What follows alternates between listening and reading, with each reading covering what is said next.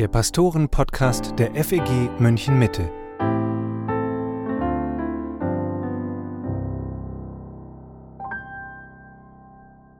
Hallo und herzlich willkommen zum Pastoren-Podcast. Heute mit Matthias Lohmann und einem besonderen Gast, nämlich mit Marius Kraus. Marius Kraus, den Namen haben wir hier noch nicht gehört. Marius, was machst du hier in der FG München Mitte? Ich darf für die nächste Zeit, für die nächsten drei Jahre hoffentlich hier Trainee sein in der FG München Mitte. Und ich freue mich schon unglaublich auf diese Zeit. Sehr schön, wir freuen uns, dass du hier bist. Und wir wollen heute diesen Podcast nutzen, um zum einen dich ein bisschen kennenzulernen und zum anderen auch noch ein bisschen mehr zu verstehen, was junge Menschen dazu bringt, Theologie zu studieren, vielleicht einen Pastorenberuf anzustreben und in welcher Art und Weise vielleicht auch eine Trainee-Zeit dabei behilflich sein kann. Von daher, Marius, sag uns erst einmal, wie alt bist du? Ich bin 23 Jahre jung. 23 Jahre jung und du hast schon eine theologische Ausbildung hinter dir? Genau, drei Jahre. Ich habe jetzt einen Bachelorabschluss gemacht. Diesen, Im Juni war das erst äh, in der Schweiz am Seminar für biblische Theologie in Beatenberg. Wunderbar. Und davor ähm, hast du Abitur gemacht oder war noch irgendwas dazwischen? Genau, ich habe 2018 Abitur gemacht und war noch ein Jahr im Ausland in Südamerika. Habe mir dort ähm, eine Missionsarbeit angeschaut gehabt und war noch ein bisschen reisen. Und zwischenzeitlich war ich dann nochmal arbeiten und Praktika und ja, genau. Okay, das heißt, du hast schon nach dem Abitur auch einen Missionseinsatz in gewisser Weise gehabt. Ähm, das heißt, du warst offensichtlich schon Christ und interessiert auch an, an christlicher Arbeit, an christlichem Dienst. Wie kam es dazu? Bist du gläubig aufgewachsen? Ja, genau. Ich bin in einem christlichen Elternhaus aufgewachsen. Das ist wirklich ein riesiges Geschenk. Ich sehe es als ein ähm, echt großes Privileg an. Bin in der Gemeinde groß geworden, habe äh, die Kinderstunden mitgemacht und dann später auch in der Jugendgruppe war ich aktiv, recht lange. Und ja, doch, das war meine Jugend. Und bist du dann auch ganz geradlinig in jungen Jahren zum Glauben gekommen? Ähm, ja, ich würde sagen, ich habe schon sehr früh ähm, begreifen dürfen, was das Evangelium ist, ähm, habe aber erst recht spät begriffen, inwiefern das auch was mit meinem Leben zu tun hat und inwiefern das ineinander greift, auch dieses Leben als Christ. Ähm, ich würde sagen, ich habe erst recht spät verstanden, was wirkliche Gnade ist und was es mhm. bedeutet, aus Gnade zu leben. Und wie ist diese Erkenntnis in dir entstanden? Ähm, als ich noch recht, recht jung war, beziehungsweise relativ jung, mit 13, 14 Jahren, war immer die Vorstellung im Kopf, dass ich dass es eben dieses Evangelium gibt und das hört man einmal und dann entscheidet man sich für Jesus und dann ist es mein Part. Dann beginnt mein Teil der Abmachung und ich hatte diese Vorstellung im Kopf, dann muss ich als Christ liefern. Und daran bin ich immer wieder gescheitert, weil ich gemerkt habe, ich, ich werde nicht dem gerecht, was es bedeutet, heilig zu sein, heilig zu leben. Und diese Vorstellung wurde immer mehr korrigiert mit der Zeit, dass ich begriffen habe, hey, das, das, Evangelium ist das Herzstück meines Lebens, auch wenn ich schon Christ bin. Und diese Veränderung, die hat dazu geführt, dass ich begreifen durfte, was, was Gnade überhaupt bedeutet, auch für mich als Christ. Und dann warst du so überwältigt von Gnade, dass du gesagt hast, jetzt will ich diese Gnade auch anderen lehren. Oder wie kam dann der Weg Richtung äh, ja, Südamerika? Äh, Missionseinsatz oder das Erleben von Missionaren vor Ort. Was hat dich da motiviert? War das für dich ein Gedanke, vielleicht direkt eine Mission zu gehen oder war das bewusst ein Gap hier? Es war ähm, zuerst einfach der Plan da, ich will, will mal raus aus der Gemeinde, aus, aus dem Umfeld, was ich kannte, aus, aus Familienumfeld und Freundesumfeld und, und die Welt mal sehen. So dieses, dieses ja, typische Denken heutzutage als junger Erwachsener endlich mal raus und die Welt sehen. Und ein Teil von diesem Weltsehen war am Anfang dieser Missionseinsatz. Und dort wurde ich ziemlich herausgefordert, weil ich das erste Mal über, über den Tellerrand meiner Gemeinde hinweggeschaut habe. Und ich gesehen habe, wow, da gibt es einen Bedarf der Evangeliumsverkündigung, auch im Ausland, unter Indigenen, Eingeborenen. Ähm, in Südamerika war ich ja dort. Und das hat auf jeden Fall meine Perspektive verändert. Und ich habe auf einmal gemerkt, hey, das, das könnte ich mir vorstellen. Das wäre was, ähm, eine Option auch für die Zukunft, dass ich mich dort einbringe und diene in der Mission. So war mein Gedankengang oder der Weg dorthin. Würdest du grundsätzlich jungen Leuten empfehlen, so ein Gap hier zu machen? Das überlegen ja viele junge Leute und manche Eltern sind auch erstmal nervös. Vielleicht hören uns auch mehr Eltern als, als Jugendliche in diesem Podcast, weiß ich nicht genau. Würdest du sagen, das ist grundsätzlich etwas, was junge Leute anstreben sollten, was erwachsene Eltern vielleicht auch fördern sollten? Unterstützen, auf jeden Fall. Also ich kann jetzt aus meiner Erfahrung sprechen, aus meiner Perspektive und ich habe das als einen unglaublichen Segen erfahren. Das war übrigens auch die Zeit, in der dann wirklich diese Erkenntnis kam, wow, hier lerne ich auf einmal andere Christen kennen, die mir gezeigt haben, was es wirklich bedeutet, aus Gnade zu leben. Also dieser neue Umstand hat mich herausgefordert, aus diesem Alten auszubrechen und zu hinterfragen, hey, ist das, wie ich mir Evangelium vorstelle, wirklich richtig? Und ich glaube, das ist ein Beispiel dafür, ähm, oder ein Beispiel, das zeigt, hey, das ist wirklich gut, wenn man mal ähm, aus dem Umfeld kommt, auch als junge Person und andere Christen kennenlernt im Idealfall und ja, seinen, seinen Blick, seine Perspektive schleifen lässt, verändern lässt auch und sich herausfordern lässt. Und dafür ist so ein, so ein Auslandsjahr oder auch einfach ein, ein Jahr weg von, von dem bekannten Umfeld einfach richtig gut. Also sehr empfehlenswert und unterstützenswert, ja. Sehr spannend. Ich werde mich wohl im kommenden Jahr auch darauf einlassen äh, müssen äh, mit äh, meiner Tochter, die dann mal für ein Jahr in die Schweiz gehen will, nach Werdenberg. Von daher bin ich gespannt, das auch mal aus der Elternperspektive dann zu erleben. Äh, Marius, dann bist du zurückgekommen und hast das Theologiestudium begonnen. Äh, war das dann für dich einfach klar, was die machen, ist toll, ich will auch Missionar werden und dann muss ich Theologie studieren? Oder wie kam dann der Schritt nach Werdenberg und hin ins Theologiestudium? Also das Theologiestudium war nach, nach meinem Aufland, äh, Auslandsaufenthalt nicht die erste Option. Ich habe zuerst darüber nachgedacht, eine Ausbildung zu machen als Schreiner. Und dort habe ich aber schon so, so im Hinterkopf gehabt, hey, als Schreiner, das ist schon mal eine gute Voraussetzung, in die Mission zu gehen. Das war meine Motivation am Anfang. Und nach ein paar Praktika hat sich einfach ergeben und gezeigt, dass es nicht der nächste Schritt sein sollte, ähm, dass es auch nicht die Art von Arbeit war, die ich mir hätte vorstellen können. Und so kam es dazu, dass ich eine recht, ja, eine, eine recht lange Zeit dann nicht mehr sicher war, was ich genau machen sollte. Und in dieser Zeit hat es Gott so geführt, dass ich an das SPT oder auf das SPT verwiesen wurde, dieses Seminar für biblische Theologie. Und als ich das erste Mal darüber nachgedacht hatte und über dieses Anliegen oder diese, diesen Gedanken zu haben, hey, Gottes Wort zu studieren, Vollzeit, äh, ich habe sofort Feuer und, also Feuer und Flamme dafür irgendwie oder ich habe das, ja, dieses Anliegen auf einmal richtig bekommen. Und das war eigentlich der Schritt in das Studium und ich muss, ich muss echt gestehen, dass ich mir was Falsches darunter vorgestellt habe. Ähm, am Anfang dachte ich einfach, ich komme da hin und dann liest man zusammen Bibel und man singt viel und man äh, hat viel Lobpreis, viel Gemeinschaft und ich bin da hingekommen und hatte erstmal so einen richtigen Schock, ähm, weil ich gemerkt habe, hey, hier studiert man wirklich Gottes Wort. Und auf den Schock folgte aber eine Freude, ähm, darüber, über dieses Privileg, Gottes Wort wirklich tief zu studieren, tiefergehend zu, zu studieren und verstehen und begreifen zu lernen. Und, es hat sich, diese Freude war dann so groß, dass ich gesagt habe, hey, das mache ich drei Jahre. Das will ich auf jeden Fall machen. Und dann hast du jetzt drei Jahre der Theologie studiert, jetzt deinen Bachelor gemacht und äh, jetzt bist du hier im äh, Pastoren-Trainee-Programm der FEG München Mitte Warum jetzt dieser Schritt? Warum nicht jetzt in die Mission oder irgendwo vielleicht schon direkt in einen Vollzeitjob oder auch in ein einfach weitergehendes Vollzeit-Theologiestudium? Warum jetzt dieser Schritt? Während meinem Studium in der Schweiz ähm, kam diese Option auf, Pastor zu werden und das erste Mal der Gedanke, hey, der Pastorendienst wäre auch eine Option für mich. Ich wurde immer wieder dazu ermutigt, das in Betracht zu ziehen und dann direkt an die FEG München Mitte verwiesen von unserem Schulleiter. Und das war für mich dann das erste Mal überhaupt die Option, oh, da gibt es ja noch was dazwischen. Man muss nicht ähm, direkt weiter studieren, äh, Vollzeit und auch nicht direkt Verantwortung voll übernehmen in Gemeinde, sondern es gibt diese Option jetzt hier in dieser FEG, wofür ich übrigens sehr dankbar bin, ähm, so eine Art Trainee-Jahr, Trainee-Zeit zu machen, in der man immer mehr eingeführt wird in den Pastorendienst. Und mir war einfach klar, dass ich, dass ich nicht sofort in den vollverantwortlichen Dienst gehen könnte, mit, mit dem Studium erstmal an sich. Mir fehlt die praktische Erfahrung, mir fehlt einfach viel von dem Gemeindeleben, Gemeindealltag, ähm, von dem, was mit dem Pastorendasein einfach auch an Herausforderungen auf einen zukommt. Das, all diese Erfahrungen haben mir gefehlt. Und ich habe gemerkt, hey, wenn das in diese Richtung gehen soll, wenn ich den Pastorendienst anstreben ähm, will, dann, dann brauche ich diese Zeit dazwischen. Und so kam das Trainee-Programm der FWG München Mitte sehr gelegen. Und es war dann auch der Hauptgrund, wieso ich gesagt habe, ja, das will ich machen. Ja, wunderbar. Wir freuen uns, dass du hier bist und das machst.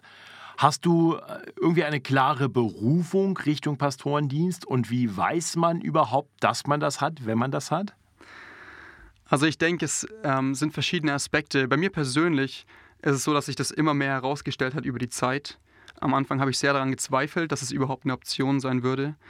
Und es wurde aber immer mehr, es kam immer mehr in den Fokus ähm, durch den, den Hinweis anderer Leute aus der Gemeinde, aus meinem Praktikum auch letztes Jahr, ähm, von Mitstudenten, die mir gespiegelt haben, hey Marius, überleg dir es genau, willst du, willst du nicht Pastor werden? Das wäre doch was.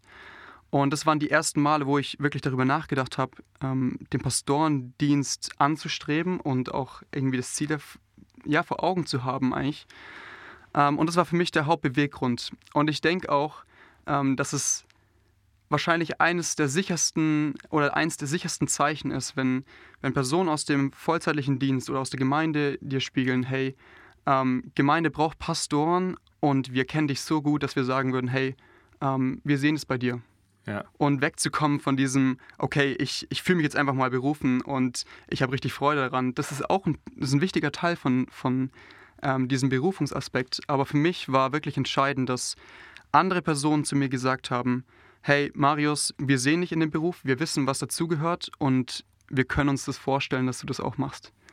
Ja, wunderbar. Äh, tatsächlich ist das auch immer etwas, was wir hier den jungen Leuten mitgeben, zu sagen, Berufung äh, ist nicht irgendwas Mystisches nur zwischen dir und Gott, sondern es braucht eigentlich drei Dimensionen dazu. Es braucht einmal die innere Freiheit, Freudigkeit zu sagen, ich möchte das gerne tun. Nicht? So wird mhm. äh, ja. ja auch im 1. Timotheus 3 gesagt, wer ein Bischofsamt anstrebt, und wir verstehen, dass das austauschbare Begriffe sind, Bischof, ältester Pastor, also wer ein solches Amt anstrebt, und dann wird beschrieben, wie er sein muss. Das heißt, das Erste ist, man muss es anstreben, man muss es mhm. wollen. Ja. Das Zweite ist, man muss biblisch qualifiziert sein. Das heißt, es ist eine Frage des Charakters. Und da darf natürlich auch noch was weiter wachsen, bevor man dann so ein Amt auch annimmt.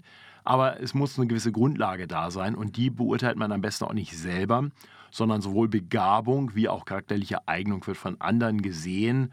Und von daher ist ein Aspekt der Berufung dann eben auch das, das äußere Zeugnis von Menschen, die dich erleben und dir das zusprechen.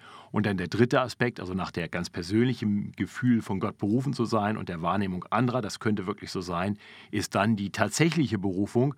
Da steht ja bei dir noch aus, dass dann vielleicht auch in ja. zwei, drei Jahren eine Gemeinde sagt, hey Marius, willst du nicht bei uns Pastor werden? Und dann bist du von dieser Gemeinde auch berufen. Und dann können wir sagen, da ist eine offensichtliche Berufung in all diesen Dimensionen. Von daher finde ich gut, wie du darüber nachdenkst, ähm, dass äh, deckt sich sehr mit dem, was wir auch von der Bibel her verstehen und wie mhm. wir das hier auch versuchen weiterzugeben. Nun ist der Pastorendienst aber für dich durchaus eine gut vorstellbare Option. Mhm. Du hast eben schon gesagt, du siehst, ähm, dass dir noch so ein bisschen die Erfahrung fehlt, die praktische Erfahrung fehlt. Gibt es andere Dinge, die du während deiner Trainee-Zeit noch hoffst, irgendwie lernen zu können? Dinge, wo du vielleicht so hast, die Erwartung hast, das könnte noch mal was sein, was ich hier mitnehmen kann aus so einer Trainee-Zeit? Ja, ich, es gibt viele Sachen ähm, oder viele Bereiche auch in meinem Leben, wo ich denke, hey, ich muss noch wachsen, um in diese Aufgabe hineinwachsen zu können. Ähm, eine davon ist sicherlich Leiterschaft, also die Fähigkeit zu lernen, ähm, andere Personen anzuleiten, auch in der Gemeinde. Dazu gehört auch ähm, die Lehre, die Unterweisung. Das ist ein Bereich, in dem ich einfach merke, ich habe eine Begabung dafür und gleichzeitig fehlt mir ähm, an manchen Ecken und Kanten immer noch die Klarheit, Dinge verständlich zu formulieren. Und das sind so Dinge, da hoffe ich mir von diesen drei Jahren, dass ich durch Feedback, durch ähm, Ausprobieren, durch ja, das Praktizieren dieser Aufgaben wachsen darf und also reifen darf letzten Endes. Wunderbar, das wünschen wir dir von Herzen, dass das so sein wird und vielleicht wirst du auch überrascht von dem einen oder anderen, was du dann hier lernst und noch mitnimmst.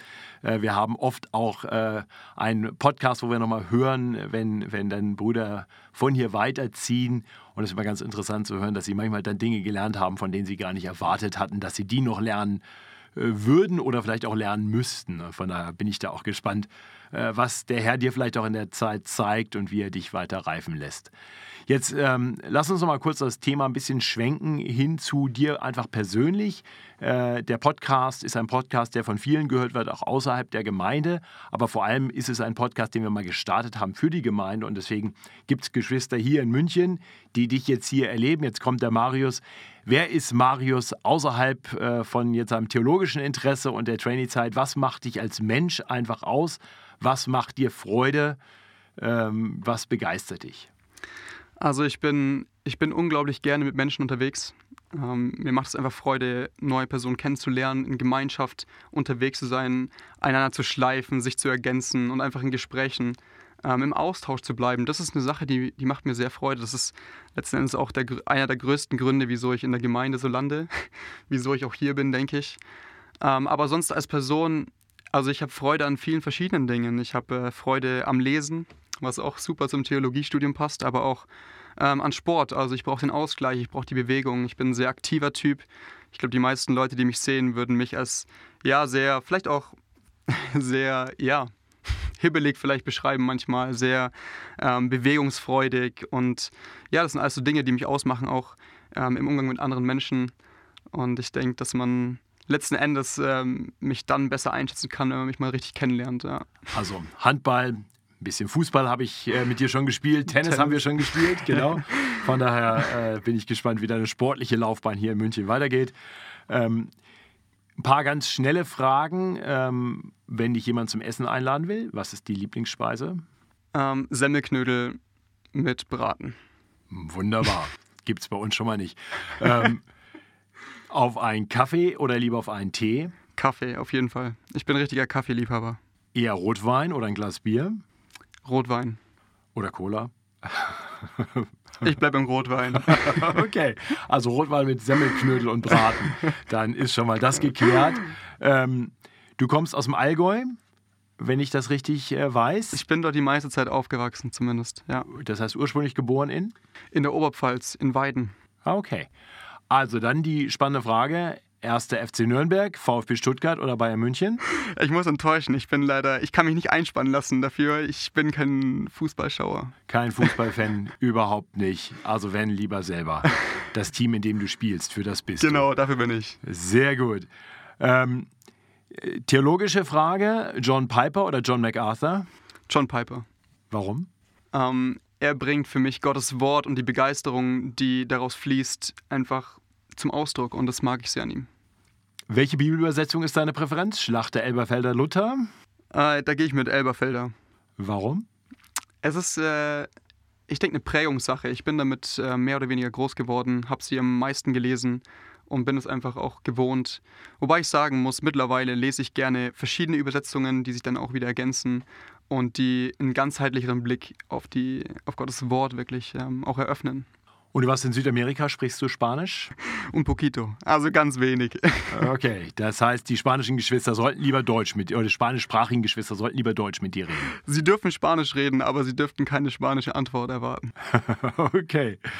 Marius, wir freuen uns, dass du hier bist. Hast du zwei, drei Dinge, wo du sagst, hey, wenn ihr an mich denkt und für mich beten wollt, hier wären zwei, drei Dinge. Vielleicht jemand, der den Podcast hört und sagt, jetzt direkt nach dem Podcast, für den Jungen bete ich mal. Zwei, drei Anliegen, die jemand mitnehmen darf als Gebetsanliegen. Ja, also ein Gebetsanliegen, ein riesiges Gebetsanliegen ist, ähm, dass ich immer mehr ein Herz für die Gemeinde bekomme, für die einzelnen Personen. Ich merke einfach, das darf wachsen. Es ist da und gleichzeitig ist ein riesiger Bedarf auch in meinem Leben da, dass ich die einzelnen Personen sehe ähm, als Personen, wie Gott sie sieht und das ist ein riesiges Anliegen. Und ein zweites Anliegen ist, äh, hängt auch mit dem Dienst jetzt hier zusammen, ist einfach, dass, ja, dass ich ähm, Freude haben darf an der Arbeit und die richtigen Herausforderungen bekomme, ähm, damit ich in den richtigen Bereichen wachsen darf. Und das sind Gebetsanliegen auf jeden Fall, die, die immer sein werden. Die sind immer da, denke ich.